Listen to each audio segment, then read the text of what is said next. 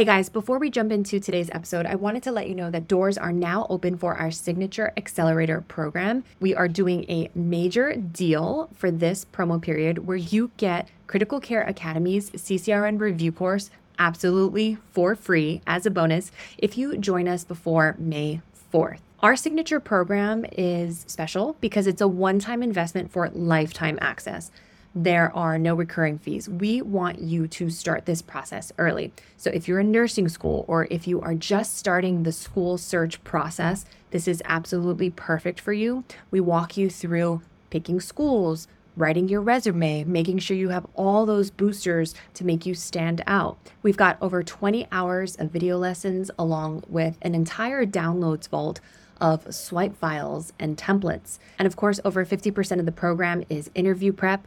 We have five on demand mock interviews. And then, of course, a huge part of this is every month we have office hours where you can bring your questions and get answers. We have essay office hours with our expert developmental editor, Dr. Diane Katie. We have group mock interview practice labs, ad hoc guest speakers like SRNAs and other faculty. It really is a comprehensive program. And once you are in, you are in for life.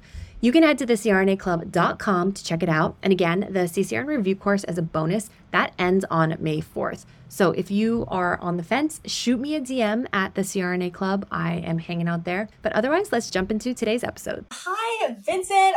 Welcome to the podcast. I am so excited to bring you on you have a lot going on and you are applying to CRNA school and you are an ICU nurse and you have had such a journey.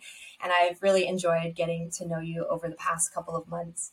So I wanted to bring you on the podcast today to sort of share with us uh, your story and that transition, you know, more about that transition period, about what it's like to work in the ICU as a new grad, and you can even touch on how you got your first job and kind of where you are now. But a couple of episodes ago, we spoke with a nursing student who gave who's graduating and who gave us some really good insight insight about how to find new grad jobs straight into the ICU in today's market. So it's kind of full circle having you on today to talk about okay, now once you're in the ICU, how are we going to make the most of that time and what are you going to do during that first year as a new grad? So why don't you go ahead and introduce yourself and just kind of start us off and let us know yeah, a bit about your nursing career and how you ended up where you are. Yeah, so uh, my name is Vincent, and I'm currently a pediatric CVICU nurse. And I actually graduated nursing school in the summer of 2021, so I'm a fairly new nurse. I've been a nurse over a year now, so it's been a crazy roller coaster. That's just like so much to learn, and I'm still learning every single day. And funny story, how I ended up in the ICU. I am a very ambitious go-getter. You know this. I like if I set my mind to something, I try to make it happen. And what I did was make a LinkedIn account when I was in my last semester of nursing school, and I reached out to every single ICU nurse manager in my area to make sure that I like had like my name out there and I wanted them to know that I was serious about starting as a new. At that time, the like we were still in the middle of the pandemic, so it was definitely very hard to get a ICU new grad position. But I tried my best. I made sure that I got my ACLS certification and I was putting my name out there when I was doing my critical care rotations. So that's how I ended up in the ICU um, as a new grad. Wow. That's incredible. What, like that determination that you talk about, that is not something that everybody is willing to do. Like, to be a little extra and be like, okay, I'm gonna like creep on these nurse managers and these like recruiters and get my name out there because honestly, you have to do that. And yeah. even when you are applying to CRNA school, it's like yes, figure out who the program directors and the faculty members are at the programs that you like, see what research they did, figure out if they're speaking at any presentations, like be a little creepy, you know, and, and try to learn more so you can figure out more about them. So I'm proud of you. That's great. That is exactly what I would would have done too. So did you find that when you contacted these nurse managers on LinkedIn, did you find that they were pretty receptive? Like they weren't like, "Oh my god, who is this person?" but they were like, "Oh, cool. Yeah, let me help you out." Yes, they were very receptive and they like nurse managers, they love this. They love to see passionate individuals, especially new grads who want to go into this setting, especially in the ICU. A lot of people don't understand how difficult this unit can be. And so if you show that you're interested and you show that you've done the work and you know what you're getting yourself into, it's like really honorable and respect respectful and they really do like to see ambitious people who are willing to start in the ICU. Yeah. Yeah. So did so you started off that was your pediatric ICU was was your is your first job. This is where you've been. Cuz for some reason I thought you like switched oh, units, oh, but this I, is where you always so, have been. So yes, you're you're correct. I actually started in the adult medical ICU. At that time, I I was just like I had a hard time going straight into the pediatric ICU. It like mm-hmm. especially with COVID, pediatrics wasn't really hiring, so I just tried my best, especially with CRNA in mind. I wanted to start in the ICU. I was willing to go into any ICU that would accept me as a new grad. And so that's what I ended up doing. Yeah. Mm-hmm.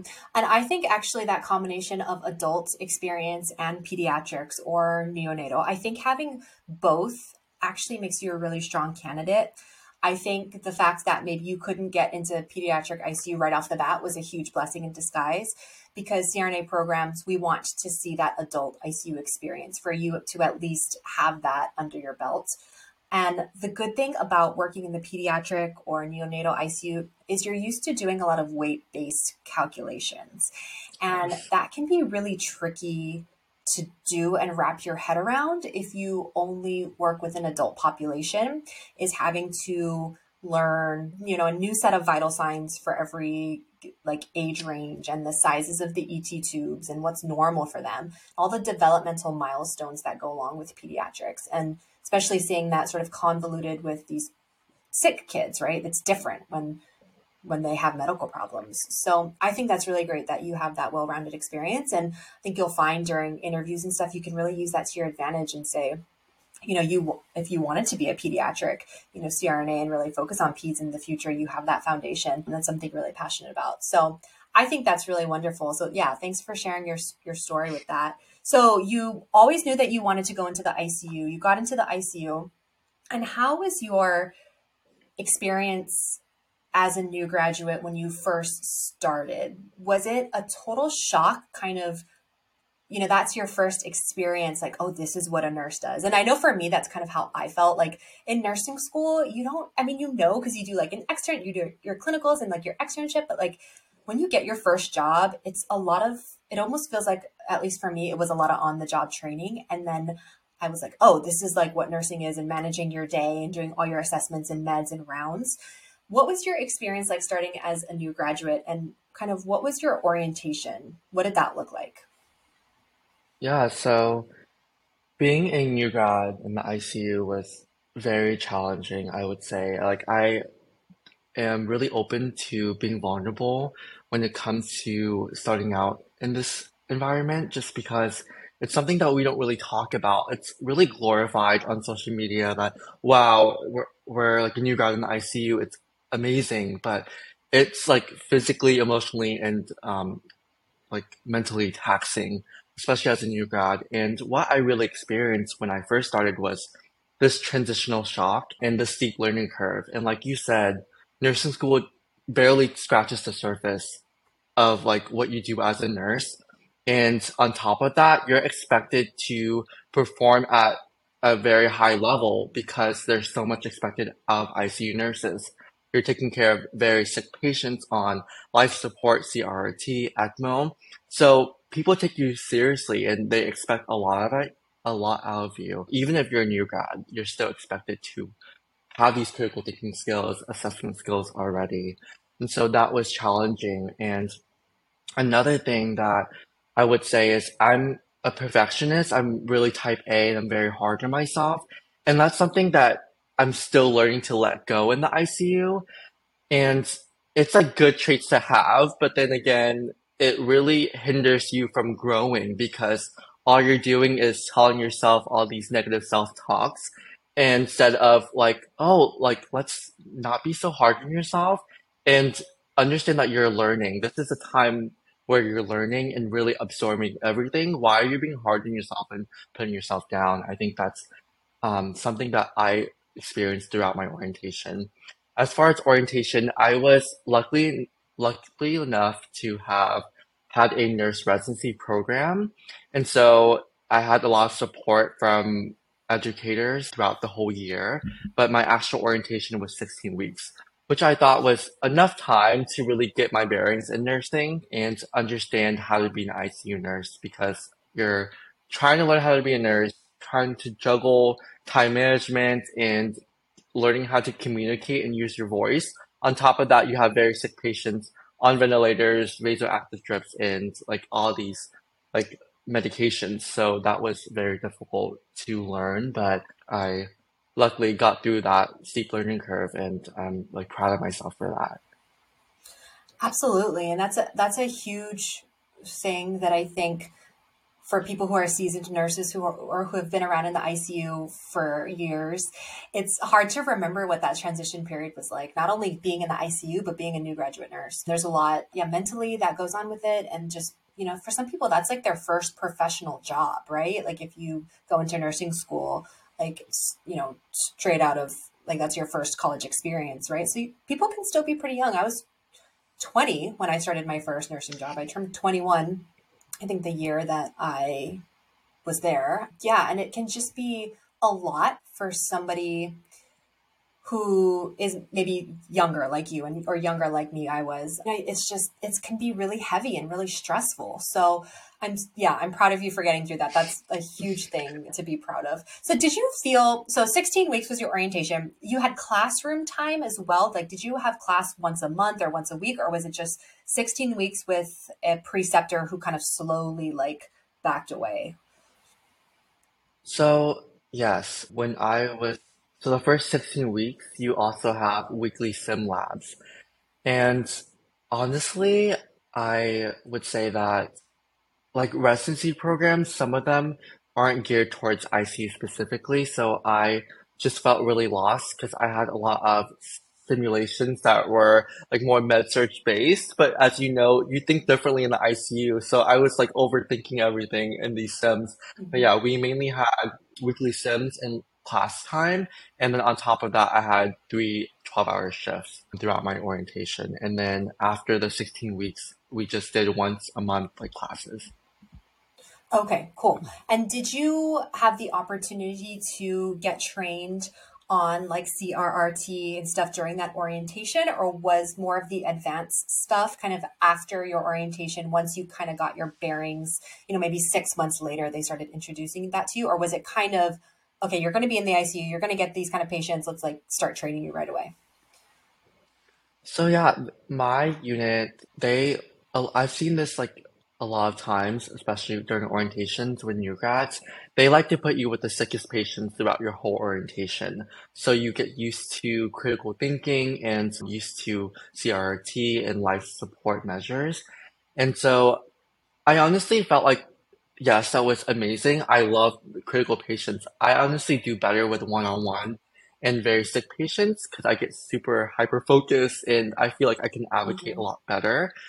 But then what like was a disadvantage was when I got off of orientation, they gave you the less sick patients and the triples. And so that was really difficult for me to transition from hard patients to balancing lower acuity patients just because it's a different mindset, if that makes sense. So mm-hmm. yeah, that was like what I experienced. But then as I like they honestly, as a new grad, I they walked me up in acuity very quickly, like within two months after orientation. I remember two weeks after orientation, I had the sickest patient on the unit because they couldn't triple me right away. And it was terrifying. I, I just like, I don't think I'm ready for this. And something that I wish I did early on was advocate for myself and like put my foot down. Hey, I'm not ready for this high acuity. I think it's important for new grads to like know that it's okay if you're not ready. It doesn't mean you're not capable. And so that was actually my first patient death after orientation. I had multiple people dying on me after orientation. So that was something that was difficult for me, especially in the adult medical ICU as a new grad. Mm-hmm. And I think that is that's a very important lesson to learn. And I think it's really hard as a new graduate as well because you're you don't know that necessarily you don't necessarily have that experience and that scale to look back on to in the moment know that maybe you might be a little bit over your head because you are just probably wanting to you know prove yourself in a sense. You're probably wanting to make people happy right? And you probably want to embrace the challenge too and like prove to yourself that you can do it. So sometimes we can ignore those little warning signs and sometimes it's you know hindsight is always 2020 i think the important thing is that yeah you recognize that about yourself. Like okay at that moment i didn't quite feel ready. You know next time maybe i'll, I'll bring it up and say something. And that and that's the same thing even you know throughout your nursing career and even in crna school sometimes you don't feel confident in doing something or confident in you know speaking up. But i think the important lesson to learn early is it's always better to ask for help and always better to just be transparent and over communicate than to try to like fake your way or like hide through something because in crna school your preceptors can kind of see through that. And i think as good as we think we are at like hiding and like displaying confidence like it's like people know they know that like no you're not going to do that so i think that's a really important lesson to learn as a new grad is to yeah be willing to use your voice and just say hey I, you know i'd love to take this patient but can you like can there be somebody who's able to be a resource for me for you know the first six hours like i i just i'm not sure like i i want to do it but like i just i think i might need some help so yeah i think the MICU, especially, is a hard place to be. That is where I started out as a new grad. And I got very quickly wanted to leave the, the medical ICU because of the fact that most people don't leave. Or if they do leave it's you know 3 months later and just people don't get better often and the MICU that I worked in was also a lung transplant unit. And we had a lot of patients with cystic fibrosis who were like my age. They were young kids, right, waiting for lungs. And it was just so difficult to take care of somebody who was essentially my peer and watch them have so much anxiety about around being able to breathe and just, you know, not getting lungs or just constantly being in and out of the hospital. And uh, being like a 21 year old, I wasn't, I didn't have those coping mechanisms that I do now, or I wasn't able to compartmentalize it as well as I think some of the other senior nurses were able to. I was like, and I think it's personality too. Like I was coming home and just being like, oh my gosh, like I just had this horrifying day and I didn't know how to cope. And that is what kind of prompted me to get out of the ICU and look for what was next. I think probably I could have easily like maybe moved to L&D and then maybe today I would have been like a happy L&D nurse or something like that. But a lot of my colleagues were going to CRNA school and applying. And I was like, what is a CRNA? So I looked into that and decided that was the route I wanted to go. But the, you know, the ICU is a very hard place to be. And yeah, being very self aware, having high emotional intelligence, and just being very aware of your own like health in that is really important too. And I can, I cannot imagine what it was like to be a new graduate ICU nurse during the pandemic. Like, you know, that is just a whole other thing. So I give I give you a lot of credit for that because you're not only dealing with staffing shortages, managers who are feeling pressure from higher ups in the hospital, you know, shortages of things, you have family members that are just completely stressed, right? And then not to mention, yeah, just a lot more politics in the hospital setting.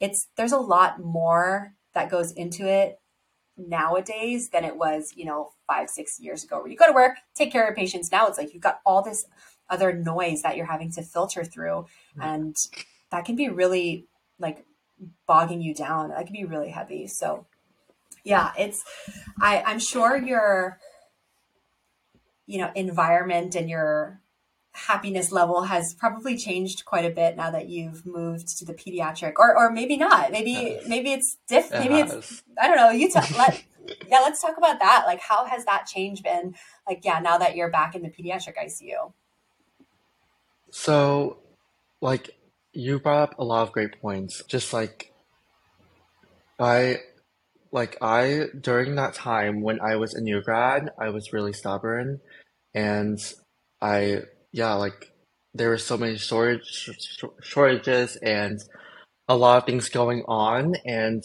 that was really stressful on me. And that's why I it was hard to say no to higher acuity, and I just keep it just like kept going, and they're like, "No, you're okay. You're very smart. Like keep going." But eventually, that really got to my mental health, and I was also my goal was to also get the CCRN, and I got it in eight months. So I worked like five, six days a week after orientation, and I was like, "No, I need to prove to myself I can do this, and I can take care of sick patients."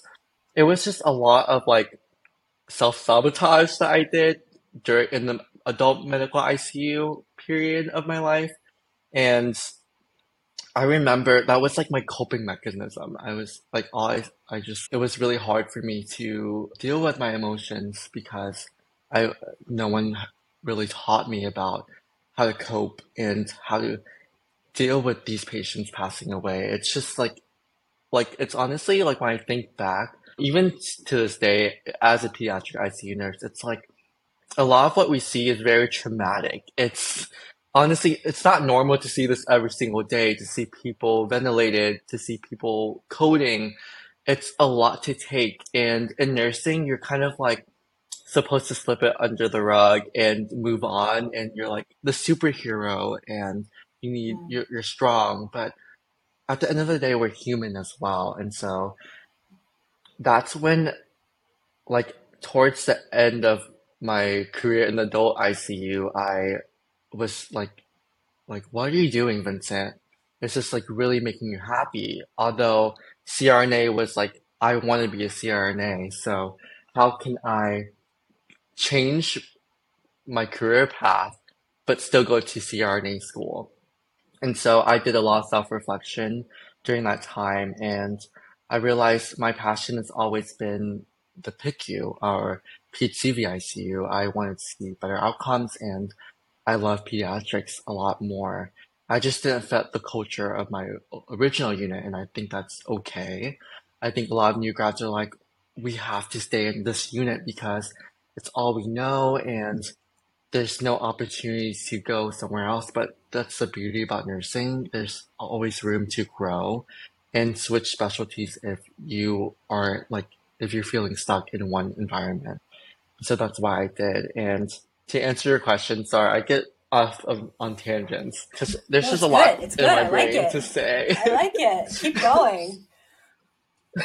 but yeah, so I always knew I wanted to go into the unit that I, I'm currently in now. I was in this unit back in nursing school and I just knew I just had this instinct. And so I apply, I, I immediately applied and got accepted and transferred within like a week period. And I felt like that was like a sign from like the, the universe or something, but I belong there. And currently I just, I feel so happy. And I know that sounds really cheesy, but I actually go into work and I'm like, yes, I get to save lives. I get to be part of the open heart team and I'm surrounded by so many uplifting people right now and I just I just never got that at my old unit. It was it's just weird. Everyone's like, Vincent, you're amazing. Like you're you're doing so great. And it's like, wow, this is what support feels like. This is what true teamwork feels like. And I, I couldn't be more grateful right now. And I it's like a huge shift. And in pediatrics, a lot of people are more happy. And for me, I'm more like very positive, very bright. Like my coworkers laughed at me because I go into work every morning at 7 a.m. and I'm like, good morning. Like it's another day. And I'm like smiling, but that's just me. And that's something that, that's, that's something that started fading quickly when I was in my old unit. I started getting jaded. I saw death more. I, I just don't want to be calloused by death. I want to make it a beautiful thing. I want to be there during the most vulnerable times and make it uplifting, not sad. And I got put down for being too happy. And so that's something that's different now. I am like, like uplifted for being me and being positive, if, if that makes any sense. So it's like whole shift. And like so different. Yeah, and that is something that is going to be so individualized for every person, right? We all know those people who are just like, yeah, more like excited and happy and energetic, like people who are your personality types. And then there are other people who are just like, more of the chill, laid back, like nothing bothers them. That like they probably don't take a lot of things home with them. They're just like here to do their job, right? And there are people who are probably like rough and callous and you know rough around the edges. But for some reason, those people who are just like so rough around the edges seem to be like the patients love them the most and the patients' families love them most. They have like this soft, tender inside. We had this nurse that I worked with in the MICU, and she was like. she was like this badass, like uh, smoked all the time. She was just like so rough.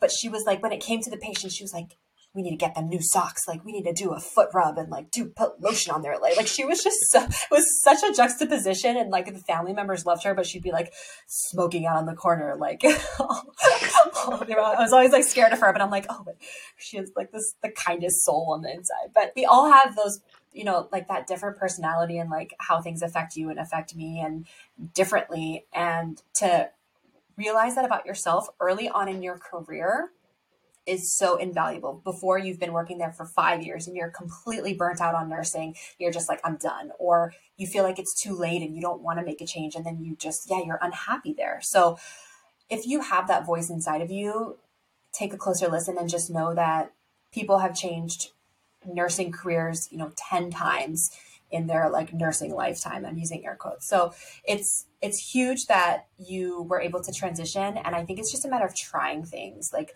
worst case scenario, I have a friend when I actually from when I used to live in LA and, and work at UCLA, she should I say like, what's the worst case, Sachi? Like worst case scenario, you learn something. And that has just stuck with me throughout the years because I'm like, you know what? What is the worst case? Like the worst case is I learned something. So I always try to remind myself of that when I'm ready to like make a transition or try something new. It's like, well, you got to try, you got to give it a go. So it's that I'm glad, I'm so happy that you are in a unit now that you love and feel like really just matches your personality and lets lets your inner Vincent shine. I love that. So we talked a little bit about kind of the mental health challenges and some some things that yeah that might be difficult for new grads. Is there anything else that like any advice or anything that you would tell somebody that might be wanting to start as a new graduate in the ICU or just you know anything that maybe you struggled with in addition to sort of that like mental health capacity and that you know sort of production pressure almost that you feel would be helpful for somebody to hear about going you know into the ICU as a new graduate? Yeah i i honestly have mentored a lot of people that i like I love mentoring. That's like something I love to do, and I know that you love to do as well. And I respect that. But like something for new grads who want to start in ICU, I would say go for it. Don't let fear like stop you. And this is what I've seen with other individuals that I've helped. I'm like, what is like stopping you from going to the ICU? And it's like fear, and it's like, I'm not good enough, but you never know. And I think that it's important to realize that you know more than you give yourself credit for and that you are very capable and smart enough. You made it this far. And so why not go for something that you're passionate about? And so that's like something that I emphasize to everyone that asks me, should I be an ICU nurse? And another thing that I, I struggled with as a new grad was imposter syndrome and also being a perfectionist. So imposter syndrome is just feeling that you're not supposed to be there, that you're not skilled enough or smart enough, but these things take time.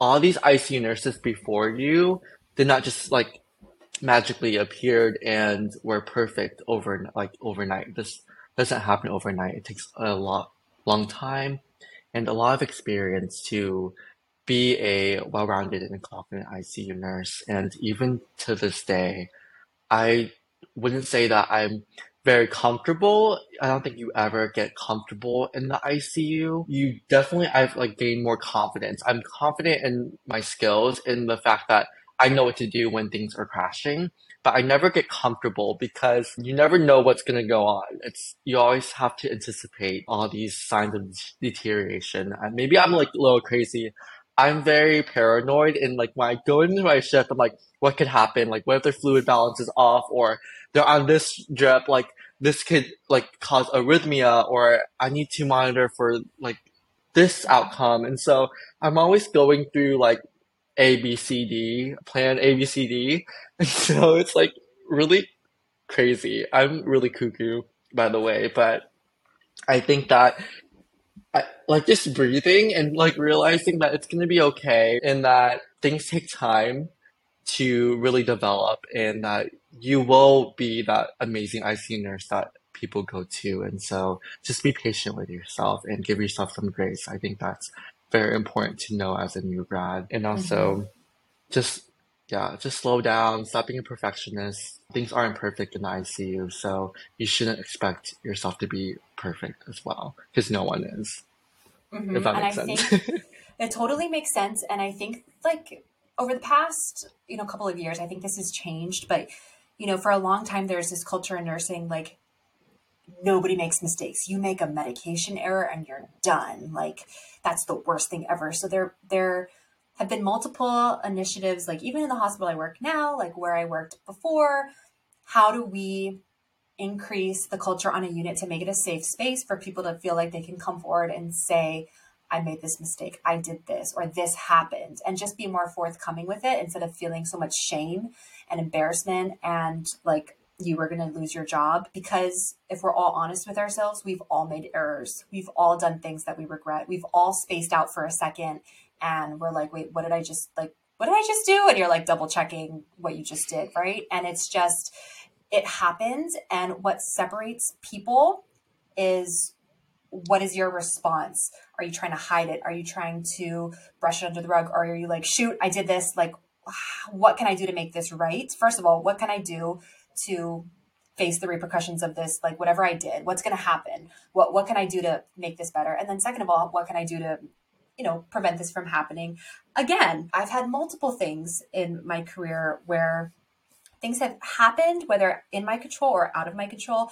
or things that i've done not giving the right medication at the right time and being like was not supposed to give that you know just the other day i was in a case and the doc was like I swear he said two grams of cefazolin. I swear.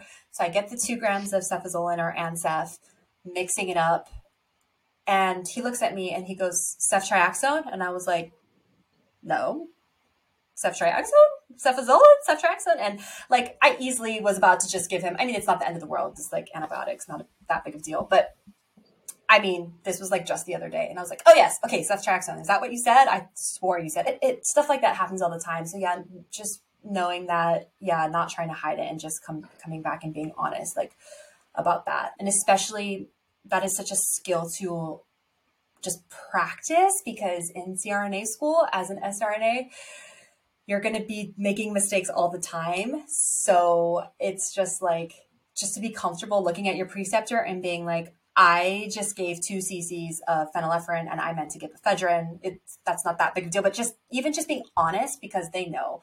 So we all make mistakes and, and just learning that early, I think, especially as a new graduate, is so important. And then and that also plays into this idea of finding a unit that's right for you, right? If you are working in a unit that is very supportive and will support its new grads well, then that is something that the culture won't be so toxic in the sense that like like Sachi made this mistake, she's a horrible person, right? It's like, no, we have new grads on the unit. We expect like this is part of it.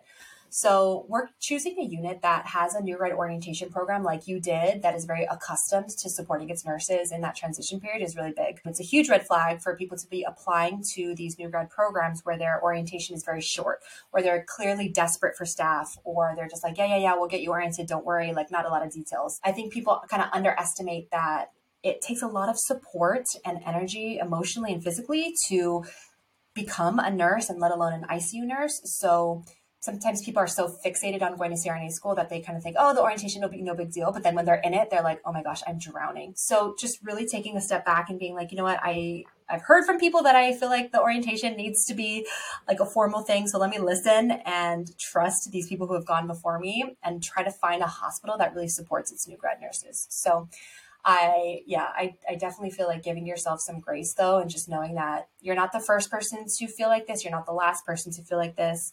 It's going to be okay. Everybody's on their own individualized timeline. The only person putting pressure on you is yourself. So it's good to have that self awareness, which it sounds like you you really do. So that's really great. So how long do you feel like it took you to I know you don't really we don't ever get comfortable, but how long did it take you when you're in the pediatric pediatric ICU to feel confident enough to where you're like, okay, I feel like I'm now in this role where I want to start taking on more leadership activities. I'm not just trying to survive. I I feel oriented. I, I'm ready to start teaching people, precepting people, or you know, kind of taking that next step in your own personal development. So yeah, I transferred to the PCVICU in July, so it's been like about six months, and so I started feeling more like confident and com- like more comfortable, not feeling so afraid towards like my like month five.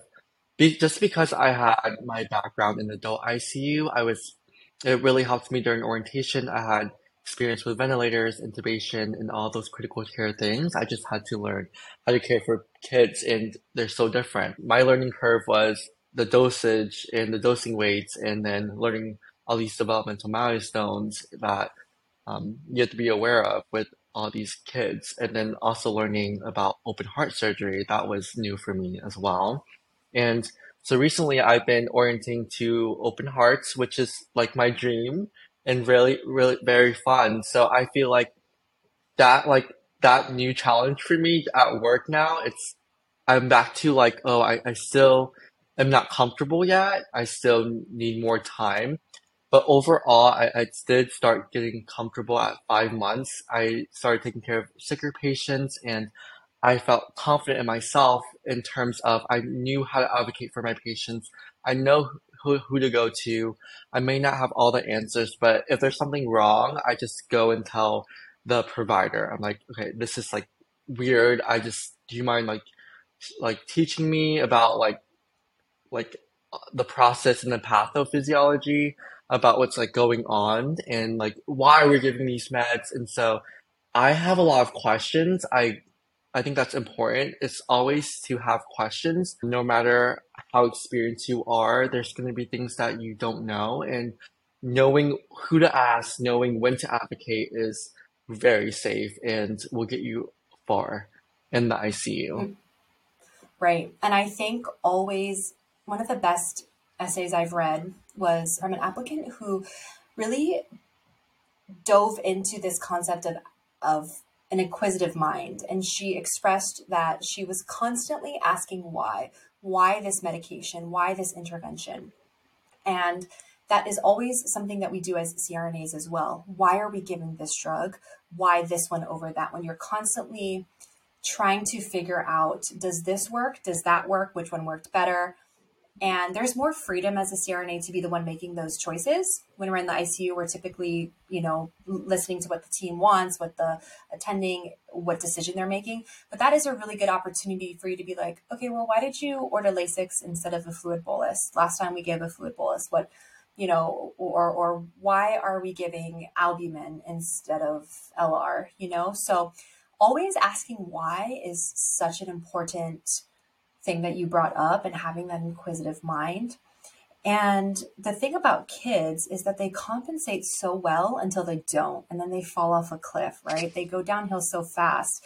That's one of the things about pediatrics is that, yeah, they're like good, good, good, good, and then they're just not. Whereas with adults, it's more of like a slow decline. You can kind of see it coming. And with pediatrics, it's very difficult because these are kids. You know, oftentimes they have congenital heart problems, and that, that's what you're correcting in the CV, you know, in the CVOR. Um, and it's a lot of high stress for the parents, right? Even though maybe their child has had health problems since birth, it's still extremely nerve wracking. So that communication with parents is really important, and that's a skill that is, I'm sure you're honing as well, because you're kind of having to bridge that gap sometimes between what the surgeon or what the attending is saying. And you know sometimes parents are like okay okay. But then later you know 20 minutes later they have questions because they're just processing everything. So you're in this unique position where you're having to kind of translate almost or kind of reiterate or explain a little bit more in depth about why you're doing this certain thing or what exactly is going on, why we're not extubating today, why we're going to try tomorrow. So I think in the pediatric ICU and even in the neonatal ICU, it's such a delicate world because you're dealing with these like kids and babies and it's it's it's really hard. So I give you a lot of a lot of credit there. But I actually wanted to bring up something that you said that we talked about a couple of minutes ago when you were talking about how you come into your workday and you're like A B C D what can go wrong. You're already thinking five steps ahead, right? And that is a really important milestone and sort of muscle to keep exercising because that is showing that you're not just reactive, you're proactive. And as a CRNA, that is the heart, that is such a huge thing behind. And if, if anybody listening is taking notes for their interview, write this down because that is such a huge thing about what it is like walking into the OR, walking into a patient's room, walking into a surgical procedure. Not only are you prepared, like, yeah, your airway, right? If like with those things, but just throughout the whole procedure, you're having to anticipate okay, what happens if the patient's IV gets lost? The arms are tucked and the IV infiltrates. What's my plan? Okay, the bed is turned, you know, 180 degrees, the airway's at the other end of the room. The patient gets extubated because the resident leans on the circuit and now what happens? You are having to think that far in advance and have a plan a b c d e. And so the fact that you're doing that in the icu is already a clear sign you know that you are ready to obviously apply. But it's just not everybody has that. And i've worked with srnas who i come into the room we're set up for a general case and i'm like or we're set up for like a sedation case, for example, right? We don't need to do a general anesthetic. They don't need an ET tube. We just do sedation. But anytime you do sedation, there is always a chance that you're going to need to convert to a general anesthetic, whether that's an ET tube or an LMA, right? I remember one time I was like, okay, we're doing sedation where's your ET tube? Where's your blade? Where's your LMA? What are you going to do? I'm not like, I'm not going to be here. I'm going to be down the hallway giving you some space. What if the surgeon starts to work and says, oh, we need to convert to a general? What's your plan? Right. And it's all about being prepared and having those backup plans in place. So when you're in the ICU, it's always about thinking two steps ahead. What if this patient needs blood? Do we have a type and cross? How many units? How long is it going to take to get platelets to this hospital if you don't have platelets in house? Like where I work, we don't have platelets in house. We have to call. We have to like bring them in a cab from the blood bank, right? So it's always like if we're doing a bigger case, we have to let the surgeon know, hey, we don't have platelets in house. We got to call and get them here. Or if we're going to need FFP, we have to start thawing that. It's not going to be available immediately. So as you're in the when you're in the ICU, just continuing to to yeah, take it two steps down the line. Well, what is going to happen if this happens and this happen happens and it's a full mood and then this third thing happens. So that is a really important important point that you brought up. So, what are your favorite types of like pediatric patients to take care of? Like, what types of things do you like to see, or like what pediatric patient would you be like, oh, I want that assigned? So, because of like my unit is so specialized, I mainly like CV kids. They're just different. They they they act and react differently compared to a just a regular PICU kiddo. And what I mean by that is they have just congenital heart defects and they have shunting of blood and all of these conditions that like make them decompensate even faster. There's a lot of protocols set in place and we're more aware about what's going on with our kiddos. And so that's like Typ- typically, so to answer your question though, I really like post open heart kiddos taking care of that one on one and making sure that hemodynamically stable. And that's one thing I love about the ICU is hemodynamics. I think it's so fascinating that I have I have like everything I need to maintain someone hemodynamically, and I, just think it's cool that not everyone gets to do every single day. So that's my mm-hmm. favorite part. I'm like, whoa, CVP, it's like low, they need fluid. Like, it's just like mm-hmm. thinking through, okay, these are the numbers. What do I need to do? What do I need to bring up to the provider? I think that's like, it's just fun. And like we said earlier, asking why, even though we follow orders as ICU nurses. It's it's always important to know why you're doing things and also suggestions. I started like this is where I'm getting more comfortable. I'm getting more comfortable with suggesting things. Oh, let's try this. Let's try that because I want to like show that I know what I'm talking about and that that I am smart enough to handle this patient. And I think like for me, like I've been asking doctors about like stuff that are like are over my like are over our heads as nurses, ICU nurses, like static and dynamic compliance. I just want to know the mechanism of action. Also, like what to really look for, especially on the ventilator, if they're peaking and like those things. I'm I don't have examples right now, but I just want to I just want to know everything, just so it can also help me in the future as well as a future CRNA. I want to know things and make sure that I'm preventing them before they happen. Um, yeah. Mm-hmm. Yeah. So you are gonna you know all about right to left shunts and left to right shunts and what mm-hmm. yeah a normal O2 sat would be for certain yeah. shunts and all sorts of different yeah that's the pediatric cardiology surgery lecture, I remember being like, oh my gosh, my mind is exploding. Like you're just thinking about the blood flow and how much deoxygenated blood there is and where to take the pulse ox. And it's like a whole thing. So uh. you're going to be very comfortable, very comfortable there. So that is good. And even just yeah, in your peds rotation, like being comfortable, not only just comfortable with uh, like around kids and children, but just also being like weight based dosing, just having like the ability to kind of quickly get, get like a ballpark in that sense is, is really huge.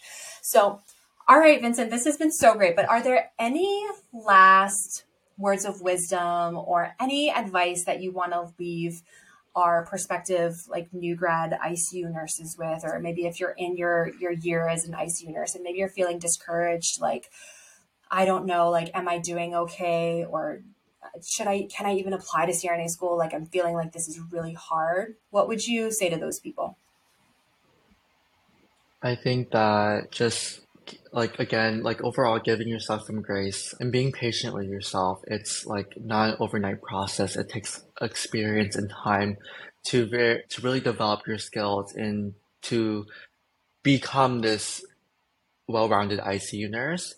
I think that having like a growth mindset, being more positive, understanding that this takes time, but I'm like learning, I'm learning from my mistakes and I'm growing and I'm becoming better every single day and, and learning to absorb everything and take it all in and know that things are going to be okay at the end of the day really helps you a lot in the ICU.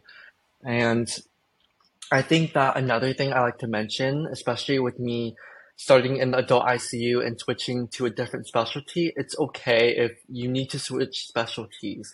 Always ask, like, seek for help, go to therapy or like ask your educators, like, what can I do? Like, I'm in this like predicament and I feel like I'm not doing well. Well, let's identify that. What areas do you think you're not doing well in?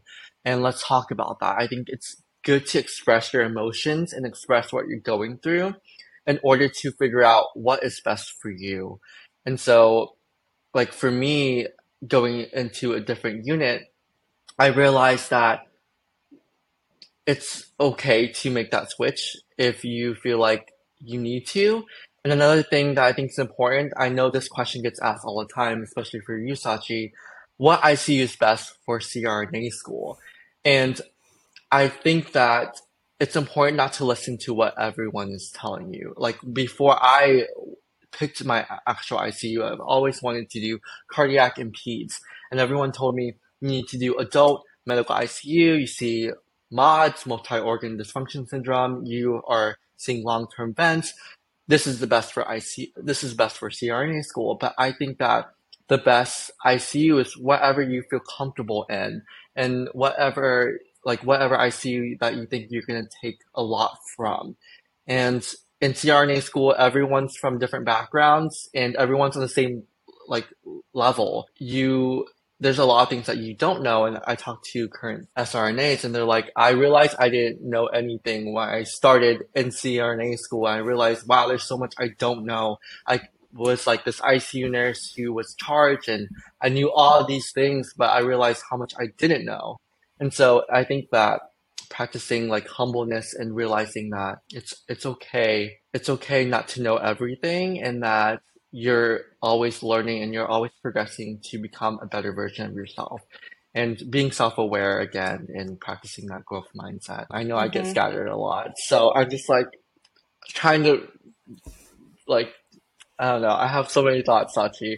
But yeah, those are my main tips for someone who is starting in the ICU or just feel like they're not progressing in the ICU after a year or so. Yeah, and I think that growth mindset thing is huge. That's one of the things we talk about with our accelerator students. That's one of the things that I've had to learn. It's yeah, instead of being like, I'm so dumb, I made this mistake, I can't believe I didn't get this, like I'm not good at this. It's what can I do better next time? Okay, that didn't go as planned. What should I try differently tomorrow? It's switching the lens, switching that you know that switch in your mind of there's a lot of information out there about growth growth mindset. So I'm glad you brought that up. That's something that is going to take you far in the ICU, far in just life in general, but especially in CRNA school. And that spirit of humbleness and that attitude of I'm always learning, that comes across very clearly in interviews and in essays. And you know, everybody will write on their essay in some way or another that they are a lifelong learner and that's why they want to get their doctorate degree, right? Like that is just everybody wants to say that. But really what you know, we are wanting to see more about like m- deeper into your personality, that humbleness because it is absolutely true. You hit the nail on the head.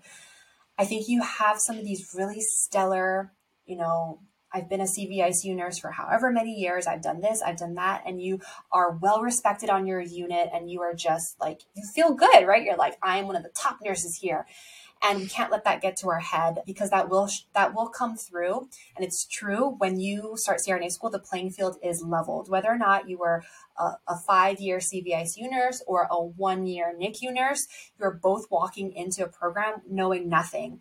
And truthfully, as a CRNA, yeah, you might be doing some like open heart cardiac surgeries and stuff, but our patients most of the time are are fairly healthy. And I'll say that give and take depending on where you work.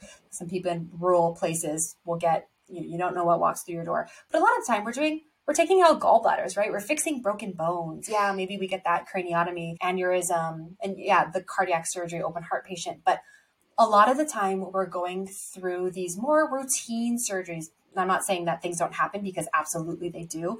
But you know, in, in the anesthesia world, we say it's like 99% routine, the 1% like, oh shit moments where that's where your training Yeah. kicks in. That's where you're prepared, right? Your A, B, C, D, E, F, you know, plan comes into play. So I think there's this, yeah, big misconception about you need to be in this ICU. That's not true. You need to be a well rounded applicant. You need to have the right mentality of I'm here to learn, I'm here to just do my best, and I'm humble and you're willing to work hard and when you get knocked down you're willing to step you know come back the next day with like enthusiasm and all right you know i, I sucked yesterday but i'm going to have a better clinical day today and i'm going to study a little bit more i'm going to be more prepared. So it's that's that's what people are looking for in the interview. They want to see kind of that sentiment that you brought up of I, I'm here to learn. I'm I'm here to become a better practitioner and clinician, not this bragging, oh, I've done this and this and this, and I'm just like the bomb, you know, and all of this stuff. Like they don't want to see that kind of attitude from people.